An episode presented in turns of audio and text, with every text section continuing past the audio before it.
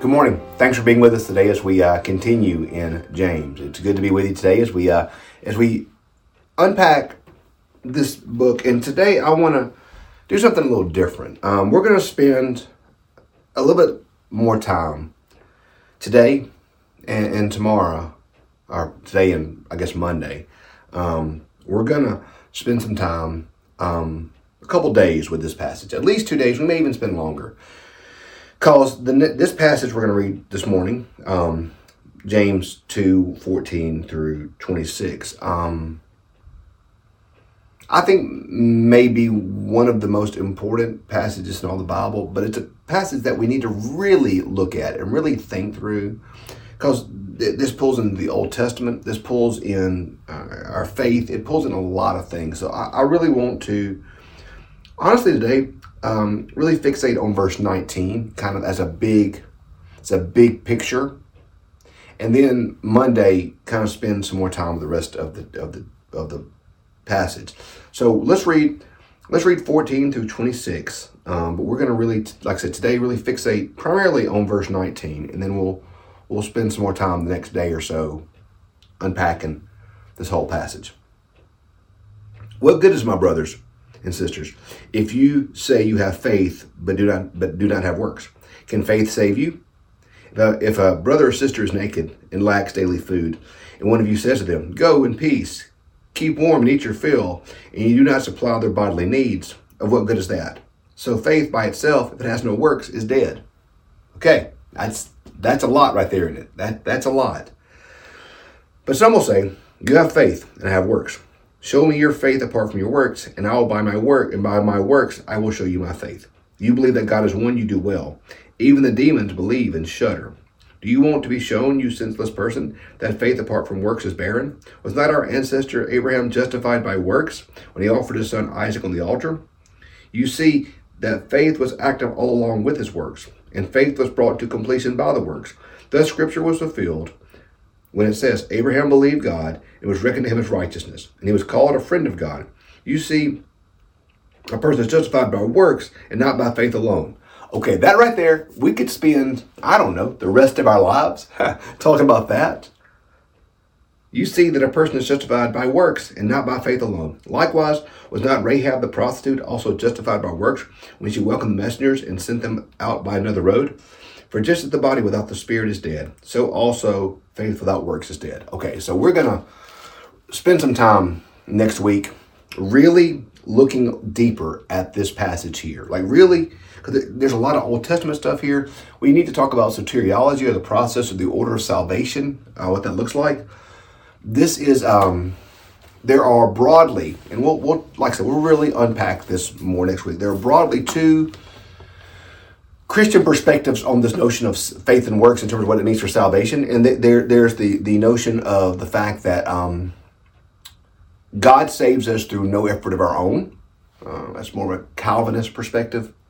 Um, that we don't do. Uh, I think it was William. I, I, I, think it was William Carey, but I may have this wrong. No, it was Spurgeon. It was Spurgeon or Carey that said the only thing you contributed to your salvation is the sin that made it necessary. So that's very much like you got nothing to do with your salvation. It's all God's grace. You have nothing to do with it. And that's true, except that we have to receive it. Eh, we, we, we Wesleyans believe in free will. So grace given that's not received doesn't save us. God will not, we don't believe God will save us over our, our own choosing. God will, if we choose to reject God, God will let us make that choice. So we must we play a part in that. We no, we don't save ourselves. We're saved by grace through faith, lest someone can boast. But we must respond. For if we don't respond or participate in it, then we aren't we can't be saved. So we're going to talk about that. There's like I said, there's two broadly Christian perspectives. One's the more Calvinist bent, which is you you we don't do anything in the salvation. God's grace is everything, and we don't even have to participate in that part. And the more Wesleyan perspective is God saves us without a doubt, but we still must respond to His offer, and that we have a we participate in the accepting of that. And then we'll talk about salvation in terms of justification, in terms of sanctification, and how our works play into that. But we're to spend more time with that tomorrow. I mean, Monday rather. Maybe even depending on how that goes, we may we may we may, we may be here for a couple days because it's such an important passage to me. But I want to fixate now on um, verse 19. You believe that God is one, you do well. Even the devils, even the demons believe and shudder. Um, I want to talk about what salvation is, what faith is. We, we've made a mistake, particularly in the Protestant church, I'd say, in terms of what it means to be to have faith. We believe that so often that faith is simply intellectual agreement. That faith is simply um, an agreement to a set of facts. So, yeah, I believe that Jesus Christ was born of a virgin. I, I affirm the creeds. I believe he was born of a virgin. I believe he was died upon the sin, the cross for our sins. I believe he was physically, bodily resurrected. I believe that he is of one nature with the Father, as can put forth in the Nicene Creed. I believe he was resurrected. I believe he ascended. I believe he will return. I believe in all these things. I, I can affirm these key doctrines of the faith. I believe these things. I have faith in these things. We've mistaken intellectual agreement for faith. James today says, and I love this, he says, You believe that God is one, you do well. The demons believe. You know who believes, right? The devil. I mean, the devil's got great theology, y'all. I mean, the devil was there when all this is written. And the devil believes, right? You believe that God is one? The demons believe. Yeah, the demons believe. Is, not, is that not what it says? You believe that God is one, you do well. Even the demons believe. So faith is not simply belief in an intellectual concept or belief in an intellectual statement. That's not faith, y'all. That's intellect. We're not saved through intellect, we're saved through faith. So faith is not simply believing a statement. Faith is not merely an agreement to a statement, but faith is a life that has surrendered itself completely to the Lordship of Jesus Christ. The gospel is this Jesus is Lord. That's the gospel. Jesus is Lord. It's not simply enough, y'all, if we're going to be honest and go with what James is telling us, what the Bible teaches us, it's not simply enough to believe that Jesus is the Son of God intellectually. It's not merely enough to just do a checklist and say, I believe this intellectually. I agree with this statement. I believe that statement is true. I, I, I agree with that presupposition. I affirm that doctrine or that statement. The devil believes too. Um, one of our professors in seminary used to always say, Dr. Bryant, he used to always say this, and he attributed this quote to Wesley You can be as orthodox as the devil and just as righteous. The, the devil's got great theology. The devil believes. He does. He believes. He believes right. But he doesn't obey. He doesn't follow.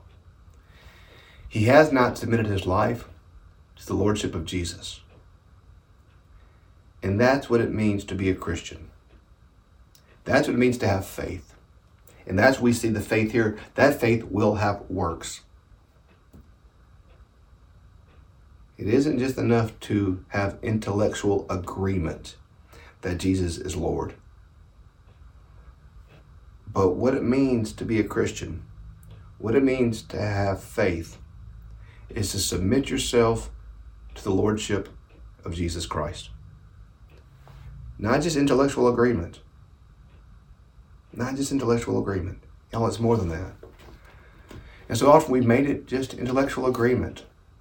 And y'all, that's not faith. It's not. It's not simply agreement to a statement of facts. It's submitting ourselves to Jesus. You say that God is one, you do well. The devils believe. The demons believe. They shudder. they, they, they, they, they shudder at the holiness of God. What about us? Have we submitted our lives to the Lordship of Jesus Christ? That's what this passage is talking about. It's living a life not of intellectual agreement, but of submission to Jesus as Lord. So, we're going to unpack this passage some more the next few days. I think it's just such a powerful passage. We're going to unpack it and really spend some time here because we really need to really hone in on what it's teaching us. But um, you believe that God is one, you do well. The demons believe. Today, maybe not just agree intellectually that Jesus is Lord, but maybe submit our, our lives to the Lordship of Jesus. Thanks for being. See, now you see why I love James. Man, James gets all in our business, doesn't he? I mean, James don't play around. He gets in our business. So today, maybe submit to Jesus. Maybe live out His life. Thanks for joining us today. Have a great weekend, and uh, we'll um, we'll see you uh, bright and early Monday as we continue in this passage. Have a great day.